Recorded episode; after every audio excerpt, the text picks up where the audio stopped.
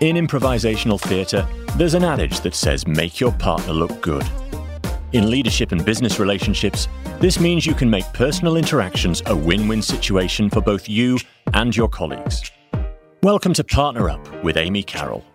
Speaking with guests and listeners like you, Amy uses her wisdom and wit, leading you along the road to success. Now, here's your host, Amy Carroll. Welcome, everyone, to Partner Up with Amy Carroll. As a communication coach, trainer, speaker, and author, I'm delighted to be your host and excited to bring you insights and ideas to help you solve your communication conundrums. This is the 59th episode of my show, Partner Up with Amy Carroll. And I have a confession. I just discovered that there's a front and a back to your mic. So um, just uh, learn from my mistake. Make sure you can see the little button lit up when you're speaking into your microphone, people. Now, if you want to find out more about me, what the show is about, feel free to listen to previous episodes on my website, carrollcoaching.com, or go directly to the voiceamerica.com business channel. You can download the app there or tune in directly using your favorite podcast app.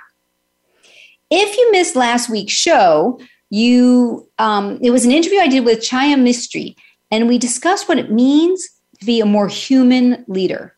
She's a delightful person, and I encourage you to go back and listen to that interview from October 8th. Now, today, my guest is a writer, a personal trainer, a firefighter, a tabletop game designer, a three time Ironman triathlete, an amateur evolutionary biologist, and also happens to be my nephew, Colin Carroll. Welcome, Colin. Thanks, Amy. Thanks, Aunt Amy. It's actually this this is pretty typical for me. Every podcast or media appearance I've ever done, presumably ever will do, just because I'm related to the host. well, good thing we have a big Irish Catholic family. yeah, exactly. We're just waiting for all the aunts and uncles to move through it. And you know, you and my dad are each one of seven, and my mom is one of six. So really, there are a lot of podcasts out there. Statistically, half of them are hosted by someone I'm related to. so, um, for the listeners' call, you grew up in Westport, Connecticut, and you spent uh, time. You spend now time half between your uh, roommates' um, mom and dad in Westport, and yep. you now have your own apartment in New York City. Congratulations! Once I wrote the book, started realizing that okay, it's it's it's time to move on.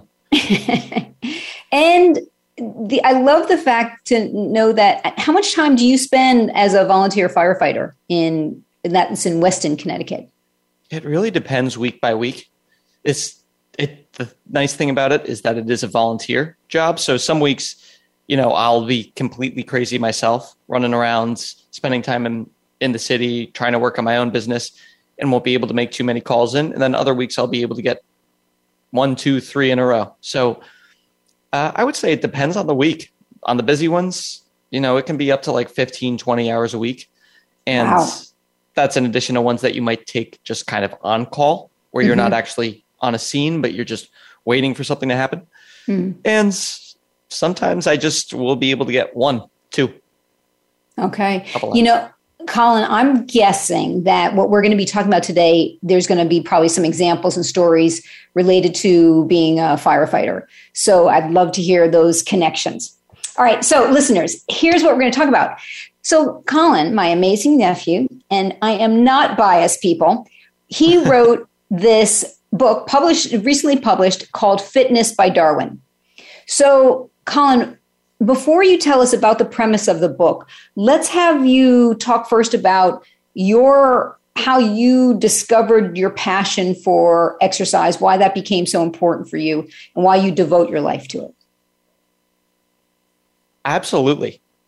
Exercise is one of the things that I could just talk talk and talk and talk about. And I mean, I wrote a book about it. So obviously yeah, I can talk and talk and talk about it. I'll try not to, for any listeners that are, are opposed to exercise, I'll try to make it a little bit broader than just exercise. But personally, I think I realized the importance just the first time was really when I was in high school.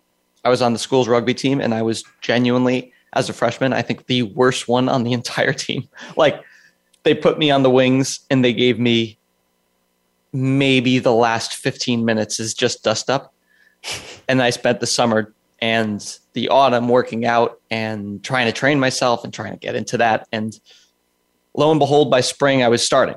And that was something that I didn't quite, I didn't quite realize that hard work could yield rewards and could allow you, you know, personal betterment and professional betterment. Ding, ding, so that was my, yeah, exactly.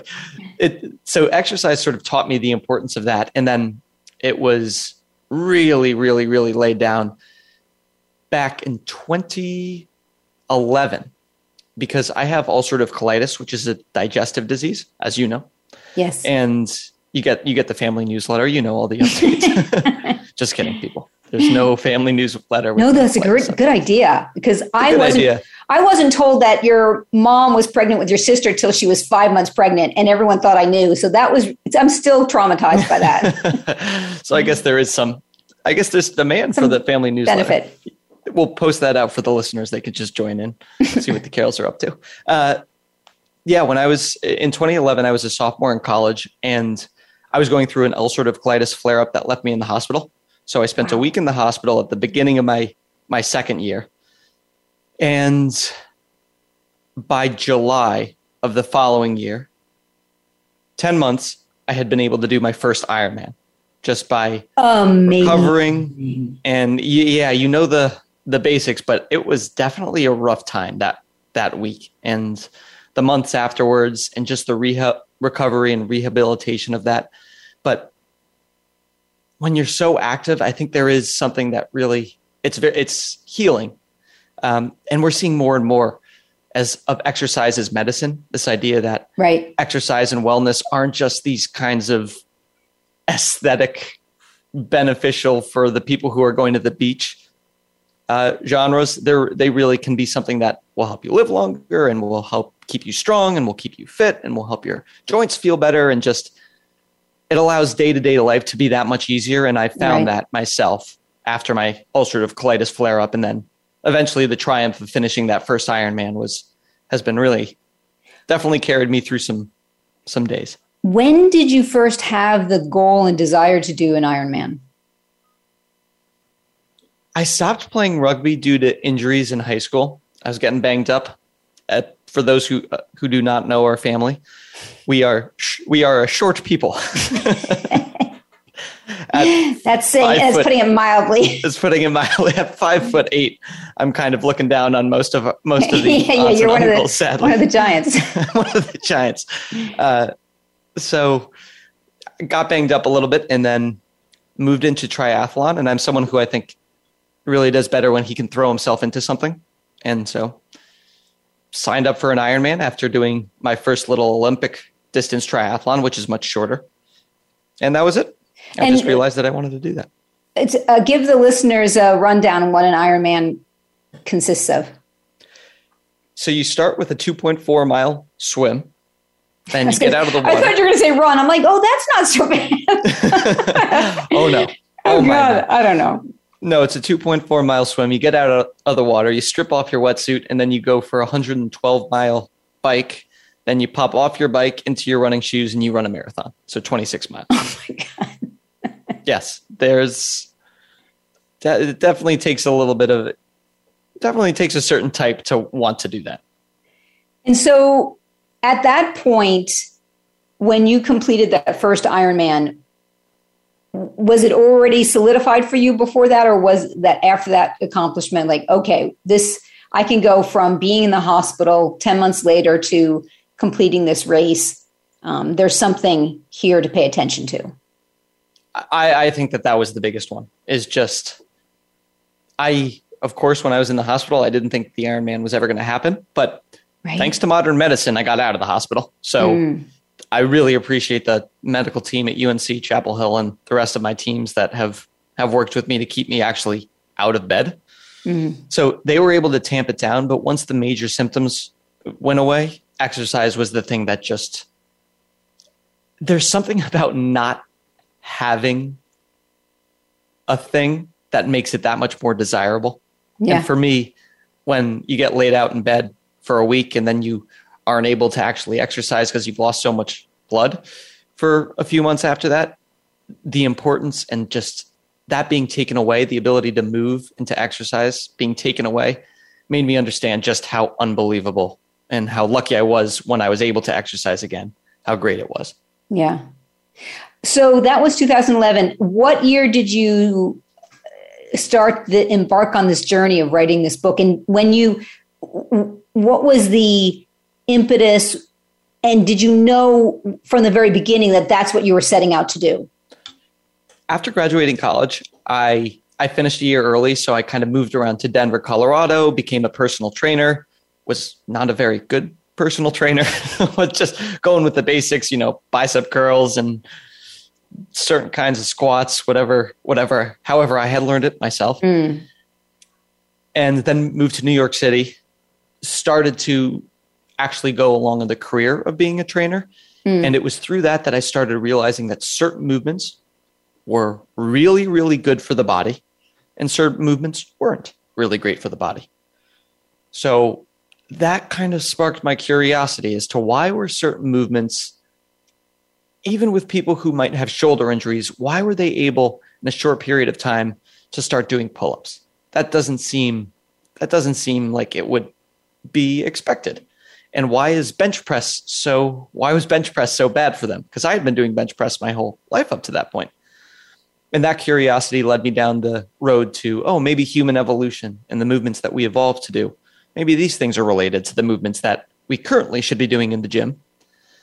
And it was that line of thinking that led to me first start to research and that research eventually i didn't think it was going to become a book honestly i thought okay. it was going to be a little a little op-ed or something that it was a blog post and four years later and 600 scientific sources oh later, my god it is fitness by darwin the book so give us the premise the premise is that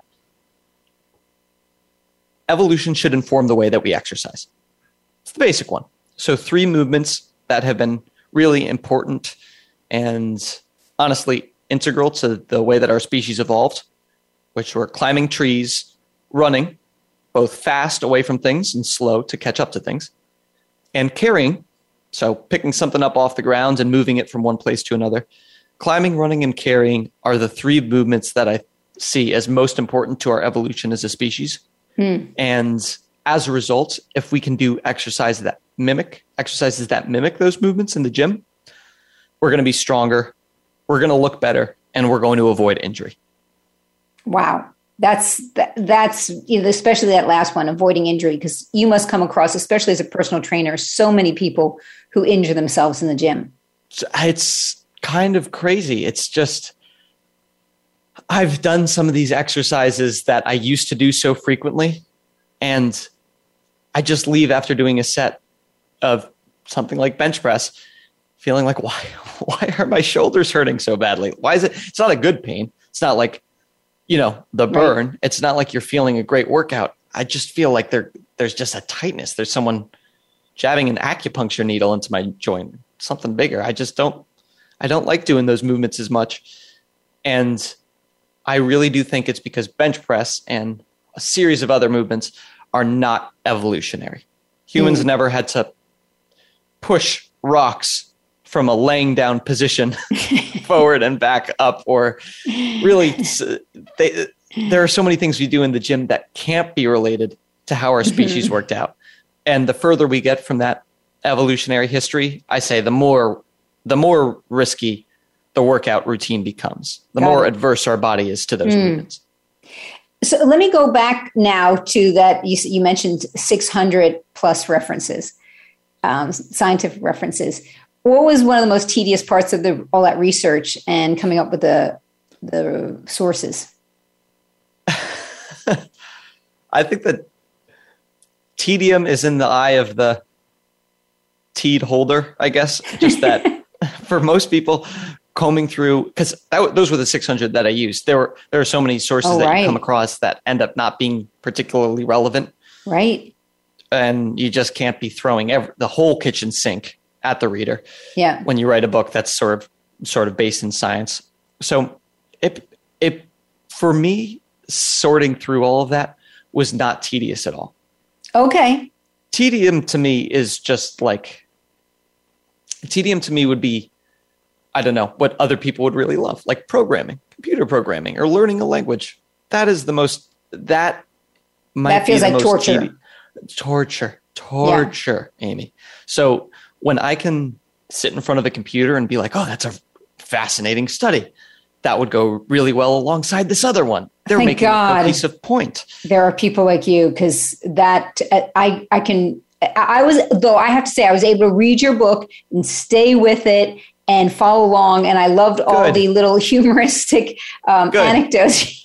I would I'd have to go back sometimes. I'm like, okay, now I knew there's a joke in that. Why didn't I get it? And then you know, I, it took me sometimes. Your humor is so brilliant that it's it was more subtle than uh, my brain was uh, able to absorb round I- first go. You you know, I appreciate that you read it like the Great Gatsby, like you're going for the English report. That's that's familial I love right there. did. Yes, Um, you're welcome. But it is supposed to be accessible. It is supposed to Yeah. be the average person should be able to read this book and take a few things away from it for their own gym routines or just for their everyday life. Mhm. If it's picking up their grandkids, oh, maybe I should pick up my grandkids by planting on one leg and going into kind of like a, a little reverse lunge towards them rather Yeah. than just bending down at Right. the waist Right. with my feet planted because that could lead to back problems. That could Right. lead to back pain. So I try to make it really accessible. Yeah. I don't want it to be like, according to blah, blah, blah et al., this thing is suggesting that we should move this way. But according to blah, blah, blah et No. al., 2019, maybe it's, no, I, I want it to be something that you can, Yeah. it's not going to be a page turner. It's not going to be a Grisham novel, but it should be something that pikes the, the, the reader's attention. yeah. No, you. I think you definitely reader- accomplished interest. accomplished that. Um, and knowing that you enjoyed this all this research, were there surprising studies you came across while writing the book? Well, I just realized that I said piked instead of peaked for the reader's interest. So I don't know. I think I may have lost the. I think your your listeners may be a little suspect of my expertise if I can't. Oh, Colin, I am I'm mispronouncing. Colin, I was interviewing um, Pat, our my, your aunt, my sister. I had her on many, many months ago. I went to Mm-hmm. introduce myself. I mispronounced my last name. Ooh, our last name. Our last name. our last name. Oh, that's so rough. yeah, so you got you trust me, man. Listeners are going to be Okay, very they're, they're fine. They're used to it. they're very used to it. laid out a groundwork. Uh, there is one really, really interesting study that's towards the back of the book, um, and it's about just carrying exercises and deep core strengthening exercises. Uh, there were, I want to get the exact number of people right, but they divided two groups of people with low back pain, or they divided a, a bunch of people with low back pain into two groups one of whom they put on like a deep core training routine Yeah. and one of the and the other half who they put on just a general exercise routine and the ones who did the deep core training saw significant drops in pain intensity pain descriptors and functional disability whereas the control group saw almost none of those gains and i think the craziest thing is that in that deep core training group nine of the people involved in that study were taking painkillers for low back pain. And by the end of the study, only two were taking painkillers now. Whereas the control group, nine people were taking their medication and all nine continued at the study's end. Wow. So, the, and I think that was from the Brazil's University of San Paulo. I think that's what it was. Uh, to me, that's that's the name of the game, right? That's Right. exercise is medicine, clear as day. If it's going to help people get off pain medication, it's going to reduce the level of back pain to that extent, that's Right. what we all want. Right. No, that's phenomenal. So you were hinting at some exercises that you now turn your back on, to use a physical metaphor. Like oh, thank you. I wasn't going to understand it otherwise, but So, um, what are some of those exercises that you now say, people, these are suspect, be warned? The funny thing is is i think uh, most everyone would agree that certain exercises are better than others in the gym. Mm-hmm. At least people who have studied it and who are professionals in the fitness world, which is the scary part that some professionals even stick to to some exercises that I think are pretty clearly not evolutionary and not just disevolutionary, but dangerous. Okay. Um, th- the biggest one is, I think, the weighted good morning. It's called. It's called a good morning exercise. Okay. sounds so friendly. You wake up and you have a good morning. You take a bunch of weight onto a barbell on your back, and you basically lean forward until you're at close to a 90 degree angle in your hips, and then you stand back up. So you're just bobbing forward and backwards with a bunch of weight on your shoulders. wow. And some would argue that, well, if it's done properly, it shouldn't be a problem and it should activate the right muscles and the hamstrings and all this other. Ah, I don't know. Bruce Lee, the very famous fi- fitness and martial arts practitioner, was doing that exercise and experienced an injury so bad that it left him like bedridden. This is Bruce Lee. If Bruce Lee can't do it right, Right. the average person can't do it right Yeah. and that is to me something that I would say when you're an exercise like that, almost everyone I think should agree at this point that that exercise should not be in the average person's repertoire. It really And- shouldn't. Yeah, and this it's a it's a you want to how do I want to say this? Just the fact that there's such a probably a high risk of injury, why Right. take the chance? Right. And people would say, well, there's this hamstring activation that gets elicited.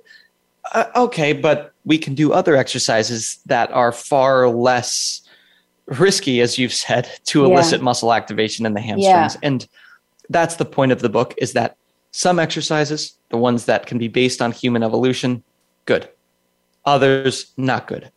Can, again, I cannot imagine an evolutionary circumstance where we're leaning as far forward as we can with a bunch of weight on our shoulders and then standing back up.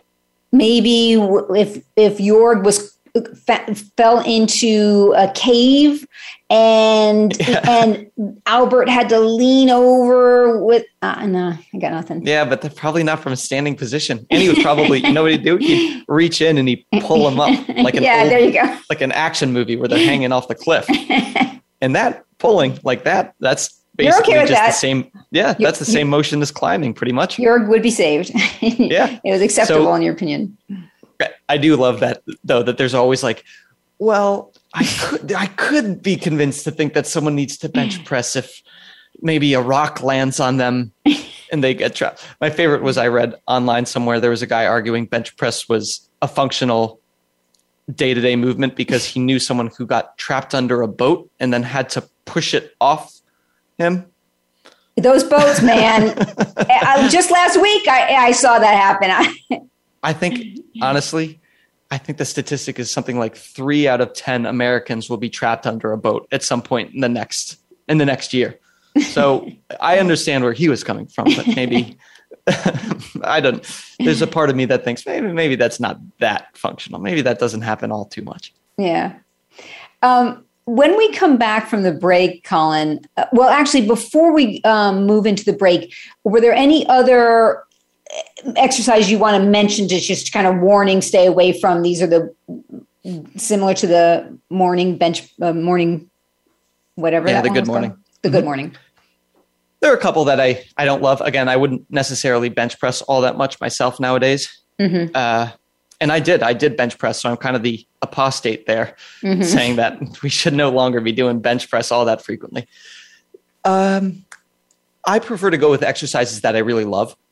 Weighted reverse lunges, I think, are great. Mhm. They can strengthen the gluteus medius, which is the big side butt muscle. Uh, versions of pulling exercises, lat pull downs, pull ups if you can manage them. There are a bunch of exercises on my of my own design that I have on Instagram, Fitness by Darwin on Instagram. So thank you for plugging that because Mhm. I want to say that right now because as you're saying these terms, there's going to be listeners out there going, I don't know what he's talking about. Well, listeners, my friends, Colin has done a brilliant job of assembling dozens and dozens of videos on Instagram um, that are very, very brief that walk you through the exercise, that explain it, that show it.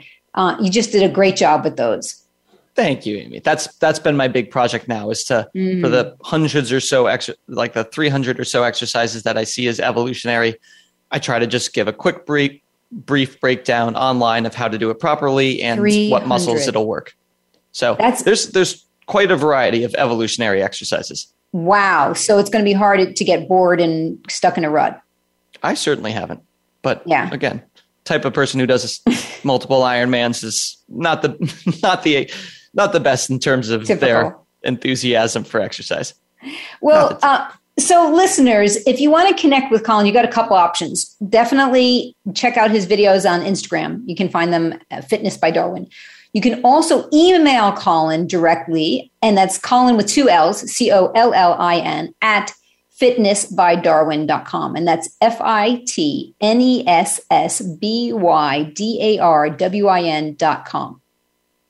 All right, so Colin, we're going to take a break now. Um, for listeners, if you want to get uh, your take your superhero partner powers into the next decade, join me for my online leadership presence course. And you can find more information about it on my website, carrollcoaching.com. And that's two R's and two L's, right, Cal? Two R's, two L's. When we come back from break, we'll be hearing more from Colin. Stay tuned. You're listening to Partner Up with Amy Carroll on the Voice America Business Channel. Become our friend on Facebook. Post your thoughts about our shows and network on our timeline. Visit facebook.com forward slash voice America. Do you have colleagues, family members, or neighbors that just drive you crazy sometimes? Do you occasionally find yourself feeling disrespected, mistreated, or annoyed by others? As a no nonsense communication coach, trainer, speaker, and author, Amy Carroll may have a solution for you. For over 35 years, Amy has studied status and power dynamics, what sabotages relationships, results, and how to get desired outcomes in business and personal interactions. Make your partner look good is a philosophy from improvisational theatre, as well as Amy's favourite mantra. For the last 20 years, she has been using her superhero powers to inspire individuals and multinationals around the globe to transform their communication and tap into their own partner powers. With concrete behavior changes in voice, body language, words, and attitude, Amy shows clients what to keep and what to change to get more of what you want more often with less hassle. Visit carrollcoaching.com today. That's C A R R O L L coaching.com. Have you friended us on Facebook yet? Why not? Just go to facebook.com forward slash voice America or search for the keywords voice America. Once you are part of our Facebook network, you'll receive daily messages about what's happening with our shows, this week's featured guests, and new happenings at the Voice America Talk Radio Network. And you can add your voice to the always active discussions on our timeline. Just go to facebook.com forward slash voice America or search for voice America.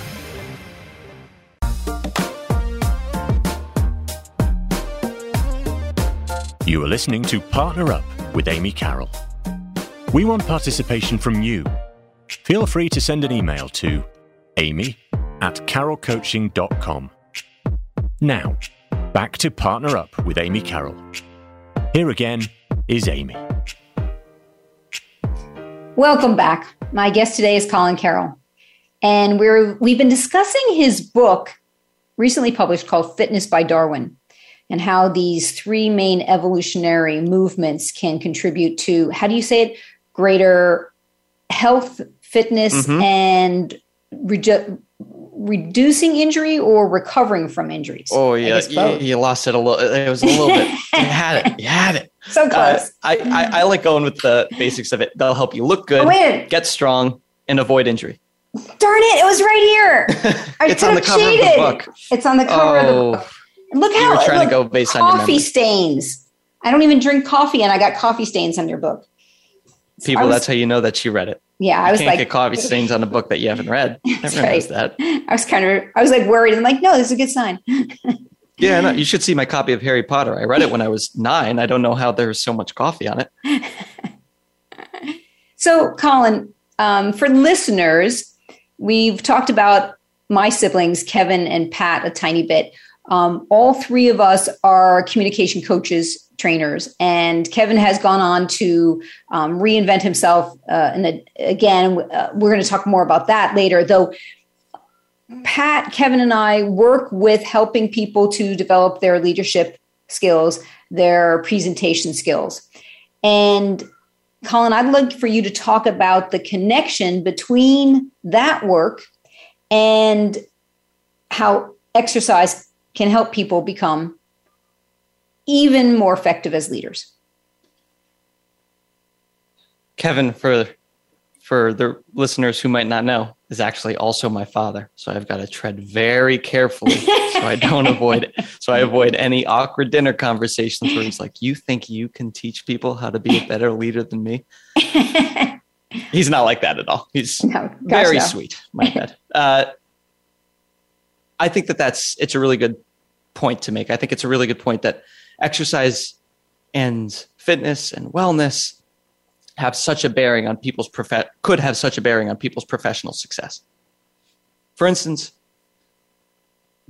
the, again, studies. I always love studies. A study in the book that I cited was about how people with better posture are generally ones who are going to be assumed to be more confident in their ideas, more presentable, more like more leaderly. These are the type of traits that people might not even think of. It's so easy to think of the gym as just, all right, I read on the New York Times or I read on wherever that I have to do 30 minutes of this two times a week so that my the American Heart Association also says that if I do this and I go for a long walk, then maybe I'll get an additional four years on the earth. Just true and great.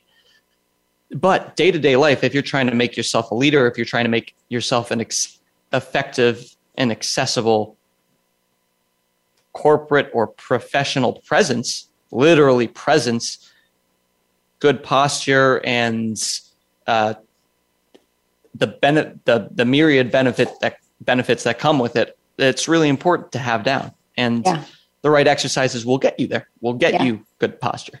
Yeah. So when we're coaching people, uh, um, often I'm coaching them on a warm smile, direct eye contact, relaxed stance, and or a louder volume or right. pausing. Right, all of these things that lead to projecting competence and confidence. And so this point about good posture, it's it's just such an obvious uh, um, example of another way to project that confidence. And right. I think people don't, people might be listening, oh, come on, give me a break. You know, you've got to be able to run the business and have knowledge. Yes, we're not saying you can't have those things. You can you can't just show up with great posture and fake it till you make right. it. No, we're there's an assumption that you have all those other qualities.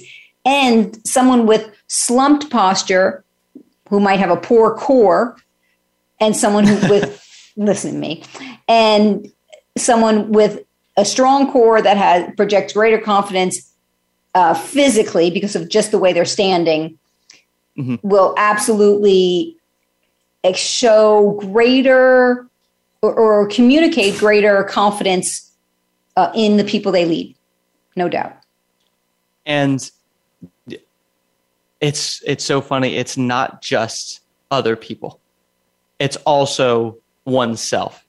Yes. Like if you have better posture, you will be more confident in your own ideas. You will project more positivity. You will project more. It sounds so mumbo jumbo, but this right. is this has been looked at in a double blind, professionally designed study that yeah. can see that people who, and I, I do use it in the book, people who have this postural connection or people who are able to sit up taller, stand up taller, be a little bit straighter, they themselves think more positively of their ideas. So if you think Amazing. more positively idea your ideas, then the people who you're projecting to will also start noticing that as well. Right. Beyond be, what they actually will see themselves. Yeah, you'll be more likely to pitch it.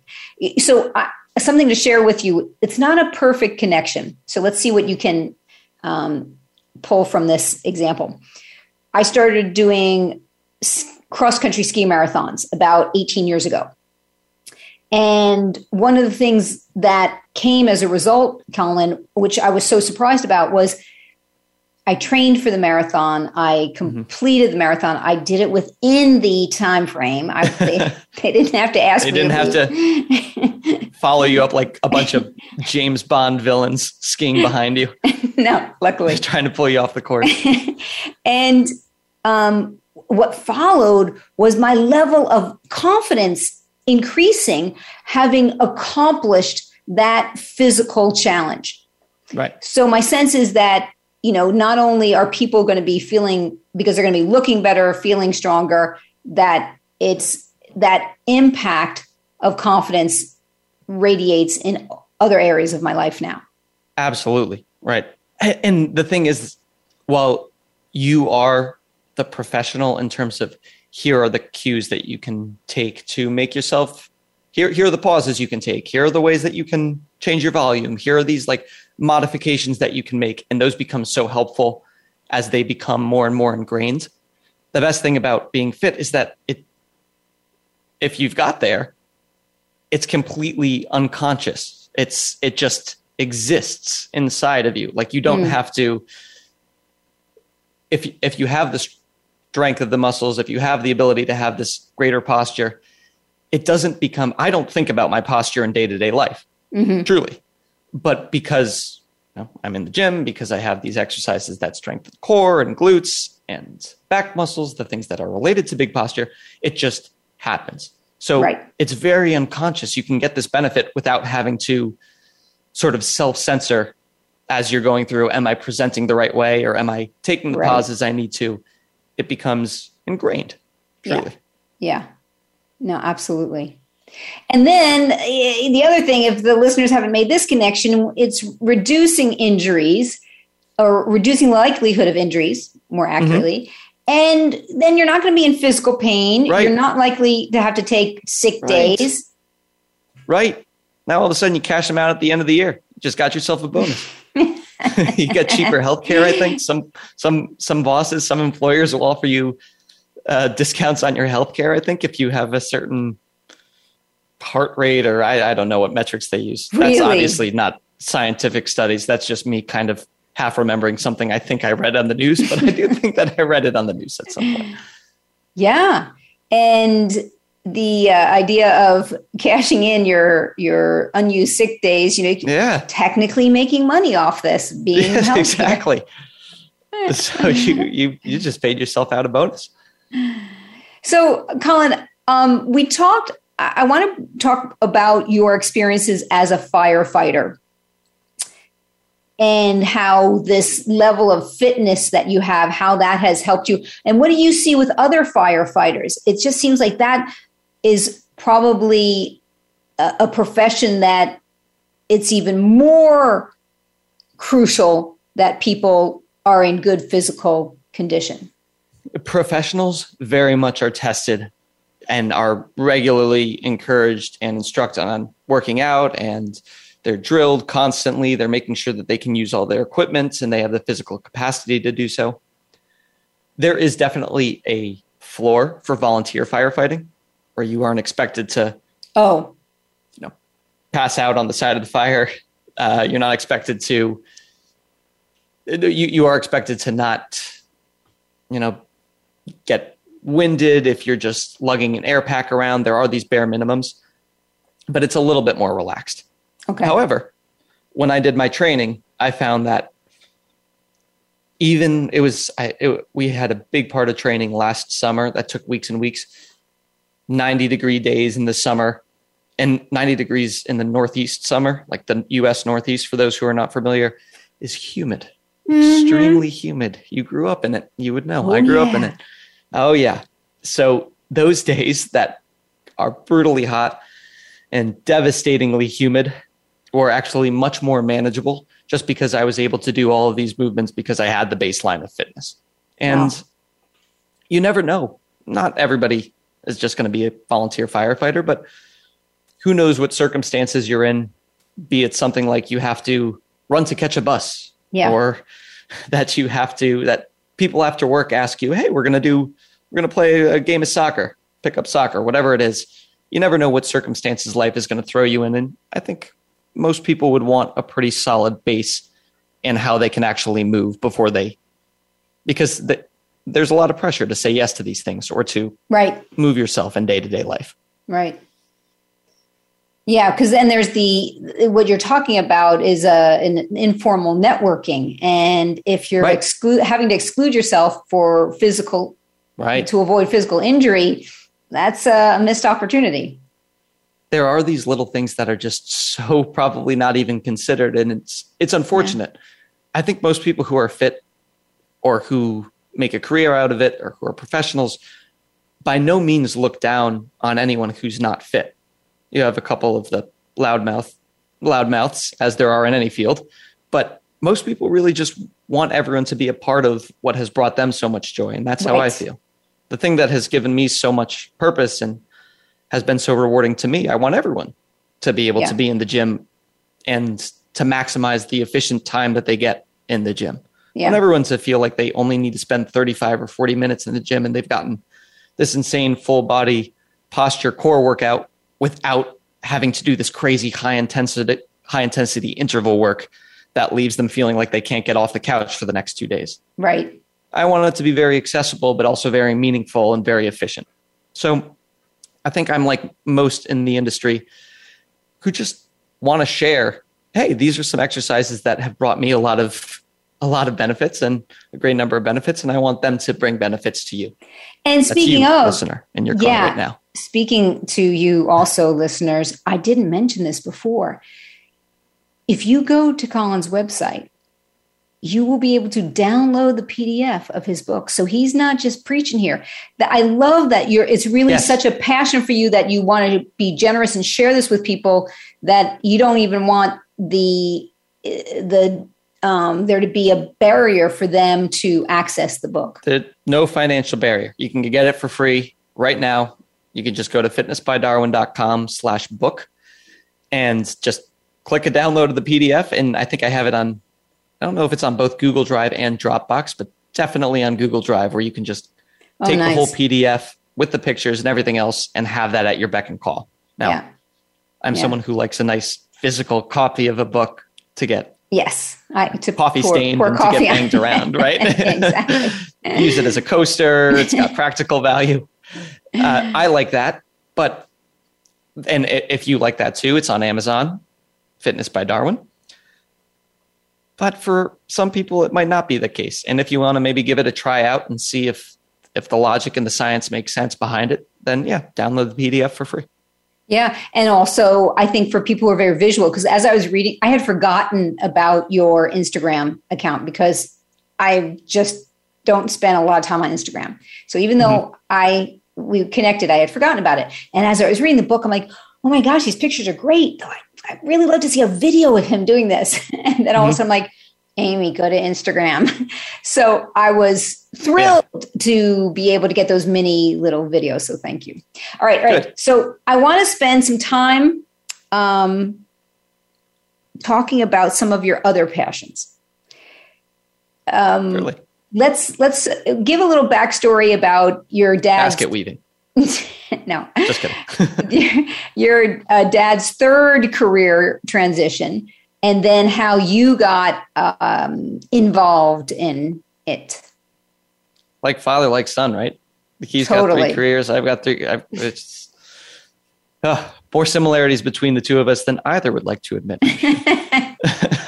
uh, yeah, so he was in advertising for many years. Then he became the corporate communication speaker that you all, ha- you and your sister and him have have been able to push through. And then, as kind of kind of on a whim, he decided to get into just board game, tabletop game design.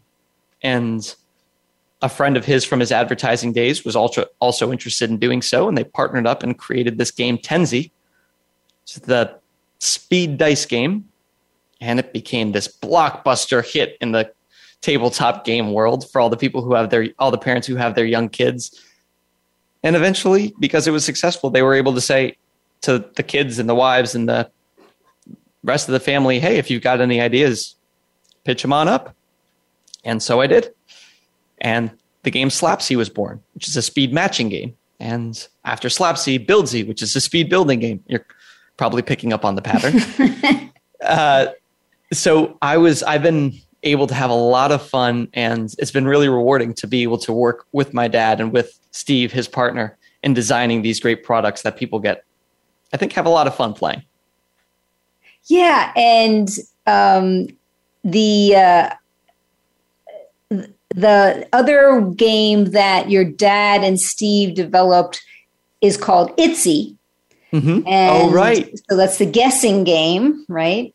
Right. And uh, so, yeah. So um, I think you had a small part in that, right? Or Sheila? No, Sheila did. Yeah. I, I Another trust one of me. our aunts. I would take credit if I could. I'm really big. What, or sometimes Pat will say things, oh, you know, Amy, Kevin said the most interesting thing. And then she repeats it. I'm like, no, that was me. and one of my oh, issues is rough. getting credit where credit is due. now, will I take credit for something that's not mine? Sometimes, yeah. Sometimes I will. Yeah, because you can't let anything slip through the cracks these no, days. Man. No. You got to get your credit when you've done it, and sometimes you got to get your credit when maybe, maybe the credit someone else has made a around. mistake. Yeah, yeah. Someone else may not have picked up the credit. You're just going to leave it on the table now. So, Colin, um, you know uh, this model that pat developed of predator prey partner you know it very well and uh, for listeners i want to give you a shorthand definition of it and then colin i'm going to turn it over to you to ask for you to share uh, one or two examples of stories how this has applied in your life mm-hmm. so uh, listeners this is a communication model that pat developed and you can go check it out on her website um, kirklandleadership.com so uh, most of the time, most of us are behaving as partners. Like right now, Colin and I are holding high respect for ourselves, for each other, all is well. Though, if there was a crisis, pressure, stress, perceived threat, and we just throw COVID in there, or if one of us was really hungry, angry, lonely, or tired, one of those possibilities, we could slip into the predator showing too much aggression or dominance. Sure. Or the prey showing too much being too submissive. The predator can damage relationships. The prey can trigger someone, even a nice person, to become a predator towards them. Hmm. Okay, so that's the backstory for the listeners. So, Colin, I, I, I live, breathe, and eat this stuff. I'm always, whether I'm on a train or watching a Netflix movie or I'm overhearing a conversation, I'm always seeing the world through the lens of this model. I mean, that's how I do it with the fitness, fitness, by Darwin thing. Yep, exactly. I'm just like, oh, if only you could just tweak this. If you only just did one exercise, I promise you, would be so good. Oh yep. yeah, that is completely the same thing. Same thing. So, uh, what are some stories from your past where you've had successes or failures applying the partner model? definitely, I would say, in the process of because so many of the things that I feel like I've I've done and have found success with have been kind of solo endeavors. No yes. one's doing an Ironman with you for the most part. Right. You, mm, just about every triathlete going at that distance has to find some way to get into it them, themselves. At least that's how I trained. I was doing all my workouts on my own for the Ironman. And for the book designing, it was I was not the book designing, excuse me, the book writing, very much something similar where you're doing a lot of it yourself. But at a certain point, I had to start letting people in to start seeing how this thing was shaping up. Okay. And with writing, I think generally when you elicit feedback, you are by by the nature of the beast, you are the prey you're giving up your thing and you are asking, how could I make it better? And the hardest thing is when you're in this mode is realizing that you're not actually the prey, you're the partner, but it's very easy to feel the prey. And that yeah. the person you're eliciting an edit from isn't necessarily a predator, they're also a partner. So it's kind of getting a dodge between those dynamics to realize that although it may feel one way, in reality, in actuality, it's the exact opposite. What you're you and I are having is a great conversation. So when I open this book up to my parents, sister, girlfriends, whomever, it was the knowledge that when they were offering feedback, it could sometimes feel like I was prey and they were predator. Yeah. But in reality, it's you have to ground yourself in the knowledge that they consider themselves your partner and you have to also thus consider them a partner. So I love yeah, that example because what I think many of us struggle with this. Whenever we put ourselves or find ourselves in a vulnerable position, in this case where you're opening yourself, you know, this body of work that you've been in 150% invested in, um, often many of us automatically feel like prey. Sure. Um, so, sure. W- what helped you to become aware or shift into perceiving this as not a predator prey dynamic, though as partner partner? Always, always, I defaulted at first to feeling like the prey. Right. right? Because, especially when you take a project that at that point, when I first sh- started showing it to people, I had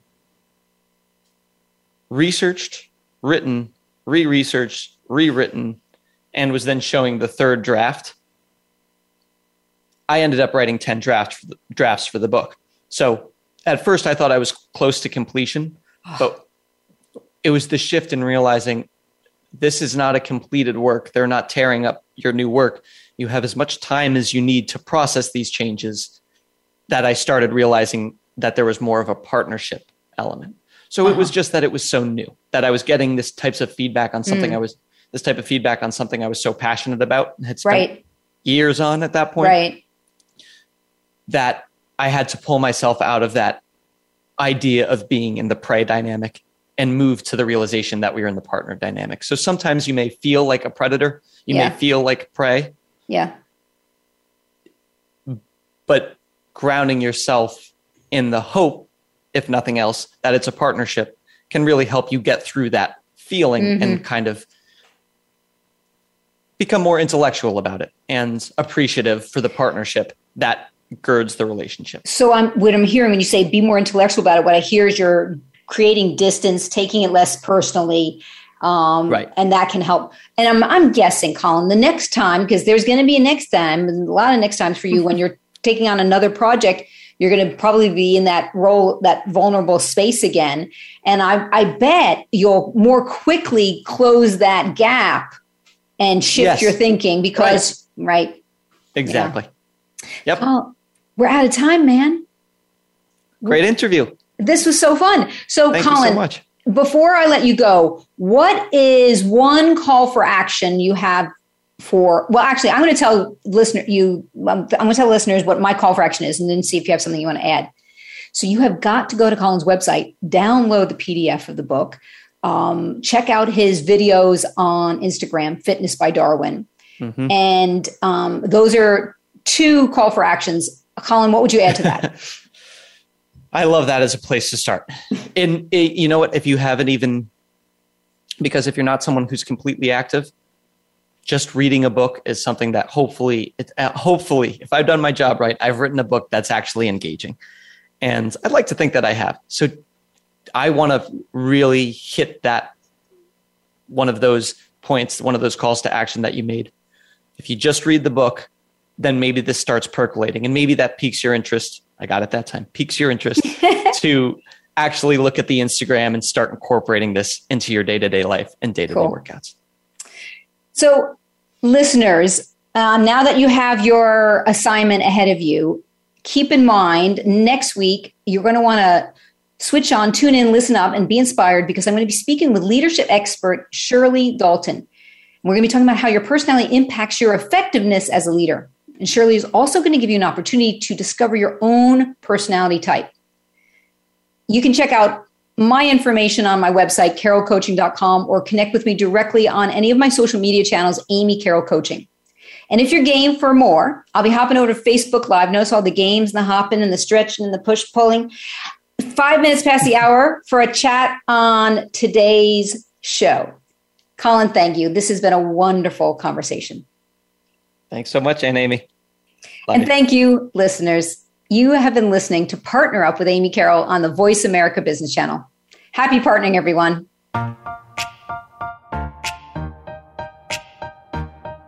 Thank you for tuning in to Partner Up with Amy Carroll.